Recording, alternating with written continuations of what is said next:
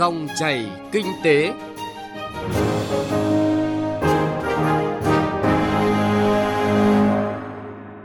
Các biên tập viên Thành Trung và Thu Trang rất vui được gặp lại quý vị và các bạn trong dòng chảy kinh tế trên kênh Thời sự VV1 của Đài Tiếng nói Việt Nam. Thưa quý vị và các bạn, sau kỳ nghỉ Tết Nguyên đán Tân Sửu, các doanh nghiệp đang khẩn trương bắt tay vào sản xuất kinh doanh trong trạng thái bình thường mới, thực hiện song song hai mục tiêu, vừa phòng chống dịch hiệu quả, vừa phát triển kinh tế. Rất nhiều giải pháp đang được chính phủ, doanh nghiệp và các địa phương triển khai ngay từ đầu năm, với kỳ vọng hoàn thành vượt mức kế hoạch mục tiêu đề ra. Trong dòng chảy kinh tế hôm nay, nhóm phóng viên Đài Tiếng nói Việt Nam sẽ chuyển tới quý vị và các bạn nội dung này trong 20 phút của chương trình.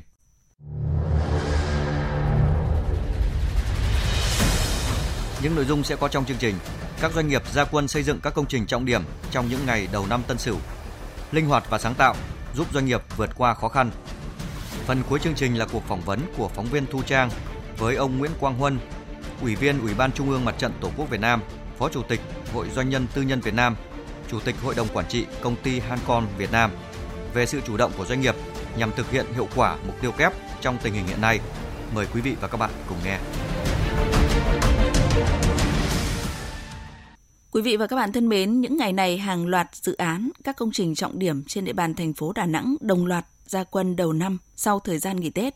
Do ảnh hưởng của các đợt COVID-19 và các đợt mưa bão dồn dập trong năm 2020 nên một số công trình, dự án trọng điểm tại thành phố Đà Nẵng chậm tiến độ. Vì vậy, ngay sau Tết các nhà thầu đang huy động nhân lực, phương tiện, quyết tâm thi công, đảm bảo các công trình về đích đúng hẹn. Phóng viên Đình Thiệu tại miền Trung phản ánh. Tại công trường dự án đầu tư xây dựng công trình cải thiện môi trường nước phía đông thành phố Đà Nẵng, hơn 100 công nhân kỹ sư ra quân thi công đầu năm mới. Đây là công trình trọng điểm của thành phố với tổng mức đầu tư gần 1.500 tỷ đồng.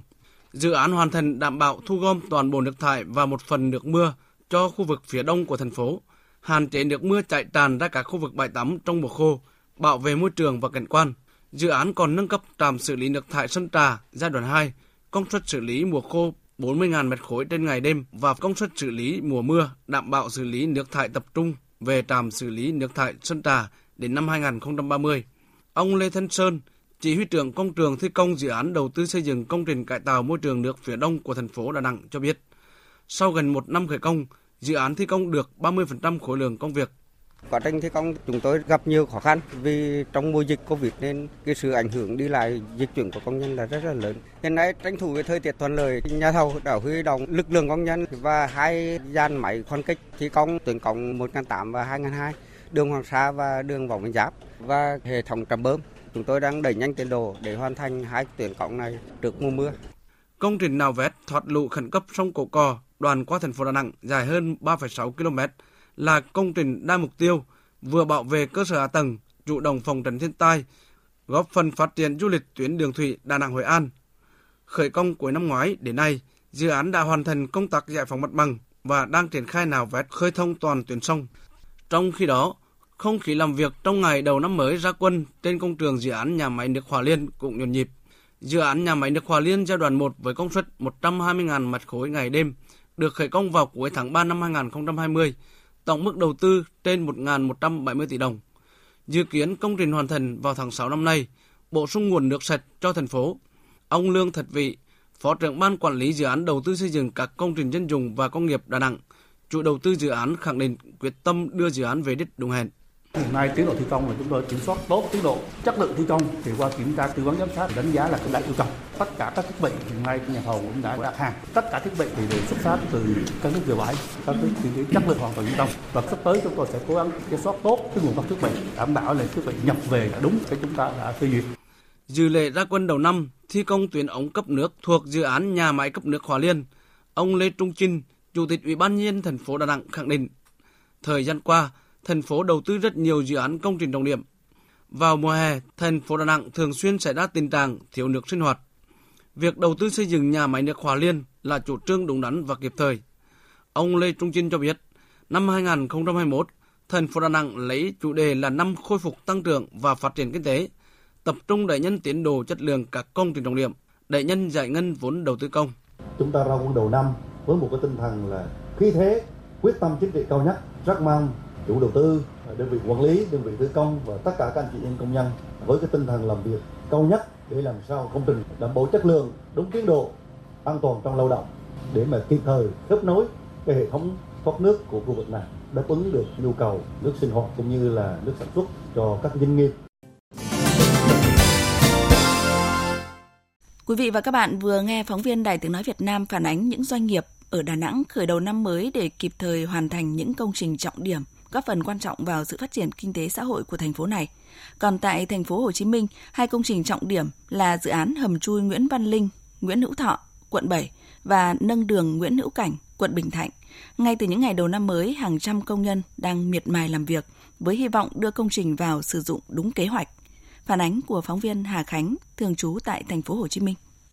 Tại công trình hầm chui giao lộ Nguyễn Văn Linh, Nguyễn Hữu Thọ, quận 7, dự án hiện thi công trước phần hầm hở trên tuyến Nguyễn Văn Linh, đoạn chui ở giữa giao lộ với đường Nguyễn Hữu Thọ, chờ di dời hạ tầng kỹ thuật phía dưới và đảm bảo giao thông qua khu vực nên làm sâu. Dưới cái nắng nhẹ của ngày xuân, các công nhân vẫn mồ hôi nhễ nhòi, mỗi người mỗi việc. Theo đại diện công trường, trong thời gian Tết, trên công trường có hàng chục thiết bị máy móc, cần cẩu, máy đào, vân vân. Tận dụng khoảng thời gian nghỉ Tết, lượng phương tiện ít, các lực lượng sẽ đẩy nhanh tiến độ thi công. Anh Phạm Hoàng Huy, kỹ sư công trình, nói. Thì cái dịp Tết này thì chủ yếu là ít người để cho anh em thuận tiện thi công cái công trình cho nó thuận lợi tí. Cái cách thứ hai là làm lắp ráp này kia là cho nó cũng thuận tiện hơn, cẩu kiết đâu làm nó cũng thuận tiện hơn. Chúng tôi sẽ quyết tâm cố gắng hoàn thành tốt trong công việc này bàn giao sắp tới đây. Trong khi đó, tại đường Nguyễn Hữu Cảnh, quận Bình Thạnh, các công nhân cũng đang chuẩn bị giai đoạn chuyển từ Lai 1 phía The Manor sang Lai 3 phía Vinhome, lắp đặt các máy móc thi công để tiếp tục vận hành.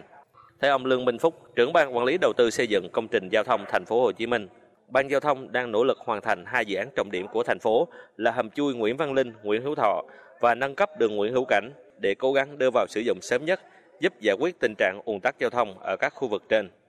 Thì đây là những công trình mà rất là trọng điểm và bà con cũng rất là mong mỏi sớm hoàn thành.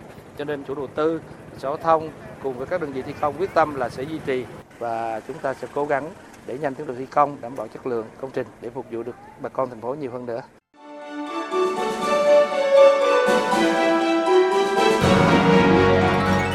Dòng chảy kinh tế, dòng chảy cuộc sống.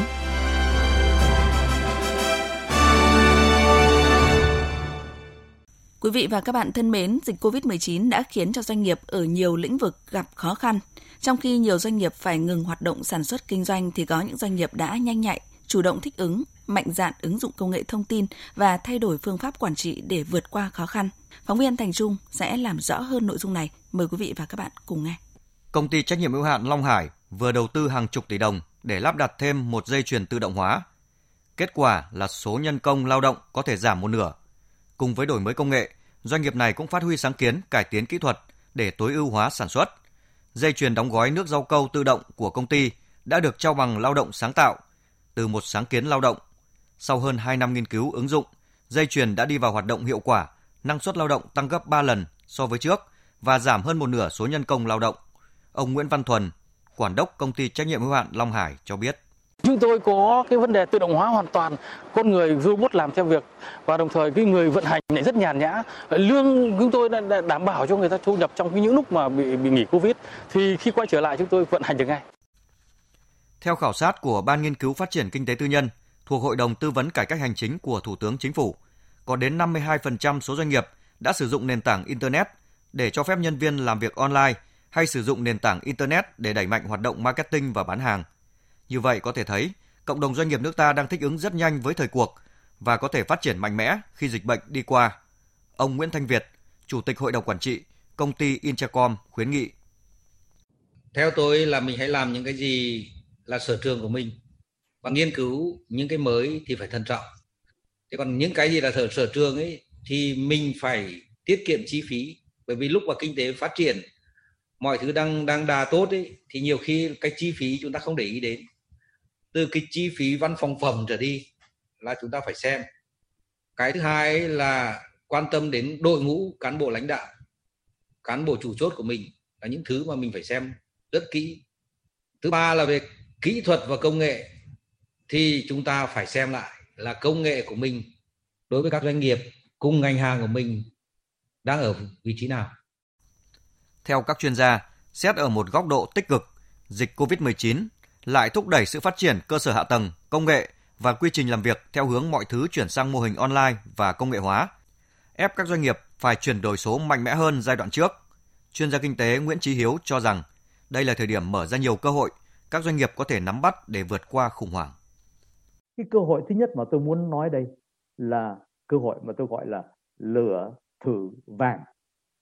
Có nghĩa rằng trong cái đại dịch này, một số những đối thủ cạnh tranh của các quý vị sẽ bị loại khỏi thị trường. Cái, cái thứ hai là cơ hội để chiếm lĩnh thị trường. Tuyệt vời. Nếu bây giờ ở trong cái thị phần của mình mà một số những đối thủ cạnh tranh họ đã bị loại đi rồi, một cái khoảng trống để chúng ta chiếm lĩnh và cái đó là cái cơ hội để chiếm lĩnh thị phần. Cái cơ hội thứ ba là hãy tận dụng những cái chương trình hỗ trợ của chính phủ.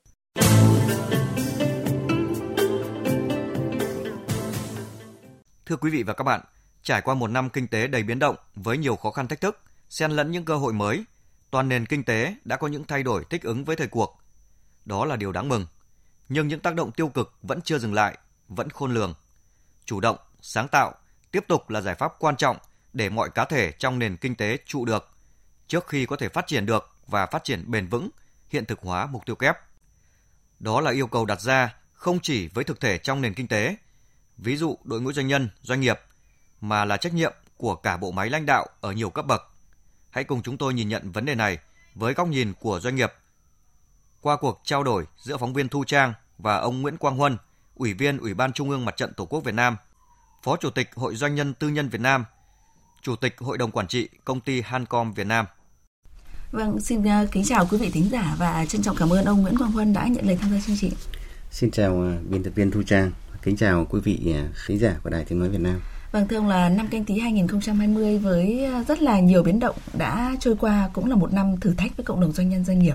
À, đó là nhận định của rất là nhiều người. Vậy thì bản thân ông thì ông suy nghĩ như nào về điều này khi mà à, vừa là doanh nhân trực tiếp hoạt động cũng là đại diện cho tổ chức hội quy tụ rất là nhiều doanh nhân tư nhân ở cả nước?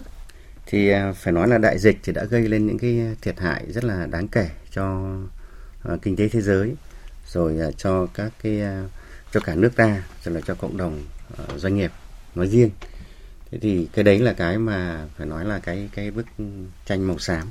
À, chung theo cái số liệu cục thống kê trong năm vừa qua thì có đến uh, gần 120.000 doanh nghiệp phải ngừng hoạt động hoặc là tạm thời ngừng hoạt động. Như vậy cái tính trung bình là mỗi tháng khoảng 8.500 doanh nghiệp là phải rời khỏi thị trường. Thì đây là cái mà dấu hiệu phải nói là cũng cũng cũng cũng đáng để, để lo ngại. Nhưng mà tuy nhiên thì ở một cái cạnh khác thì lại cái số lượng mà doanh nghiệp thành lập mới thì lại nhiều hơn tới 123.000 doanh nghiệp. Và các cái chất lượng doanh nghiệp cũng cũng cao hơn hẳn. À, thí dụ như chỉ một cái à, chỉ số thống kê chẳng hạn như là các cái số vốn đăng ký bình quân của doanh nghiệp là tăng tới 32,3% thì đấy lại là dấu hiệu đáng mừng. Và đặc biệt là lại có một số những cái loại hình doanh nghiệp mới ví dụ như doanh nghiệp kinh doanh trực tuyến doanh nghiệp áp dụng công nghệ cao à, được tham gia thị trường và một số lượng đáng kể và cái lực lượng mà tôi thấy startup đấy thì lại là à, thế hệ 8x 9x vâng. rất là nhiều. Và đấy cũng là một cái dấu hiệu mà tích cực. Và tôi thấy thì nhìn chung à, cái, cái cái cái cái bức tranh toàn cảnh của cái đại dịch năm 2020 của ta nhìn thì ta thấy là nó có màu xám và có màu hồng. Nhưng mà rõ ràng là màu hồng là nổi trội hơn màu xám. Và đấy cũng là một yếu tố mà tích cực giúp cho uh, nước ta là một trong số ít trong cái các cái nền kinh tế uh, trên toàn thế giới có tăng trưởng dương. Vâng, như vậy ờ, có thể thấy rằng là như những thông tin từ ông thì có thể khẳng định là đã có những doanh nhân doanh nghiệp họ không thể trụ vững trên thương trường, trong khi đa số thì lại chuyển mình mạnh mẽ, rất là nỗ lực để ờ, nắm bắt xu thế của thời đại và và phát triển được, đóng góp vào tăng trưởng chung của chúng ta. Cái bối cảnh mới của ờ, chúng ta hiện nay theo tôi nghĩ là chúng ta phải vừa phải là ngăn chặn dịch chống dịch à, như chống giặc mà lại vừa phải xây dựng phát triển kinh tế. Thì tôi thấy là cái đặc trưng của người Việt Nam chúng ta là có lẽ là chúng ta đã có một bề dày lịch sử về chịu gian khó và vượt qua khó khăn để đạt được những thành tích. Thành ra là cứ mỗi một lần khó khăn như này thì lại là một cái dịp để cho toàn dân đoàn kết. Và trên dưới một lòng chúng ta quyết tâm vượt qua khó khăn để mà đạt được cái mục tiêu chung.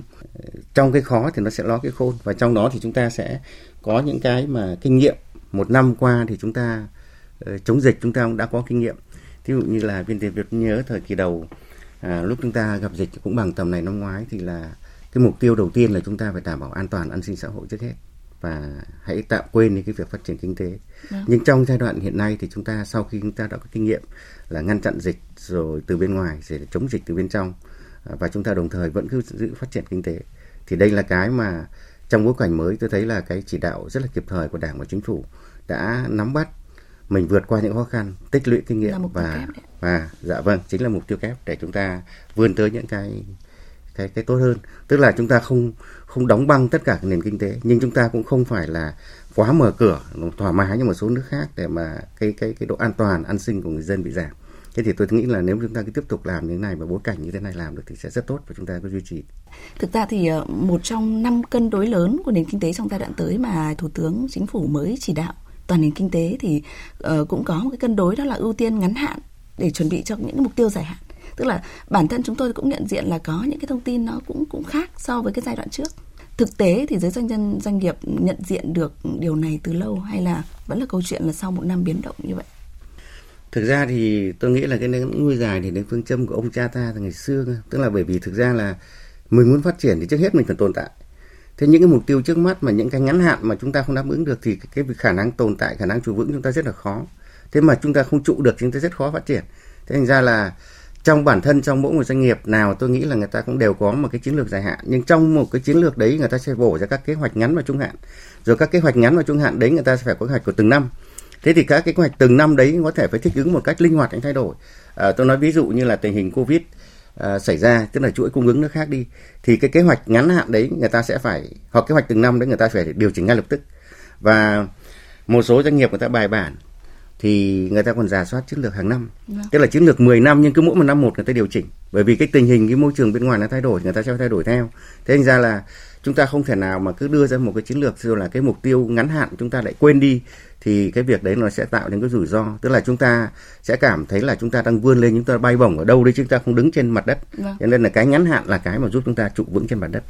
Những thông tin rất là ngắn gọn về sự chủ động sáng tạo của giới doanh nhân doanh nghiệp thì nên được ừ, tăng cường như thế nào khi mà ngay từ ờ, đại hội đảng vừa rồi thì cũng đã khẳng định rằng là phải khuyến khích các doanh nghiệp tham gia phát triển vào những ngành công nghiệp mới rõ ràng là thể hiện cái sự chủ động sáng tạo Vâng, thì thì tôi nghĩ là cái đấy rất là phù hợp với cái thời điểm công nghệ 4.0 như này. Ví dụ như là những cái ngành kinh tế như là dùng cái sở hữu trí tuệ nhân tạo rồi là kết nối vạn vật. Tôi thấy những cái đấy là những cái rất mới mà thế hệ trẻ là chúng ta đang đang đang người ta đang tập trung ở đấy và một trong những cái đặc điểm cái lợi thế Ờ, theo như tôi, tôi theo như một số các bạn bè nước ngoài người ta nhận xét ấy, thì người Việt mình lại rất là thông minh và rất là nhạy bén với những vấn đề như thế. Và nếu chúng ta nắm bắt như này thì chúng ta thực sự là chạy tắt đón đầu. Bởi vì nếu chúng ta không đổi mới mà chúng ta chỉ nhìn thấy các nước khác người ta làm cái gì thì mình làm đúng như thế thì mình mãi mãi đi sau người ta. Thì là mình sẽ bây giờ mình đã đang đang đi sau người ta mấy năm vừa rồi người ta phát triển tốc độ rất là nhanh nhưng mình vẫn chỉ là nước trung bình. Bây giờ mình muốn trở thành nước công nghiệp hiện đại thì mình phải dẫn đi trước người ta với tốc độ rất nhanh thì mới mới kịp. Mà muốn tốc độ nhanh đấy thì chỉ có áp dụng công nghệ mới. Mình phải làm những cái gì mà thế giới người ta chưa làm thì lúc đấy mới có thể chúng ta có thể chạy tắt đón đầu được. Vâng, như vậy ờ, câu chuyện là làm thế nào để đảm bảo được mục tiêu kép cũng như là những mục tiêu dài hạn? Mà Đảng và Chính phủ đã đề ra thì không chỉ câu chuyện là nỗ lực thống nhất ý chí và hành động từ cơ quan chức năng mà rất cần sự chủ động sáng tạo của giới doanh nhân doanh nghiệp cũng như là người dân cả nước nữa. Một lần nữa thì cảm ơn ông Nguyễn Quang Huân.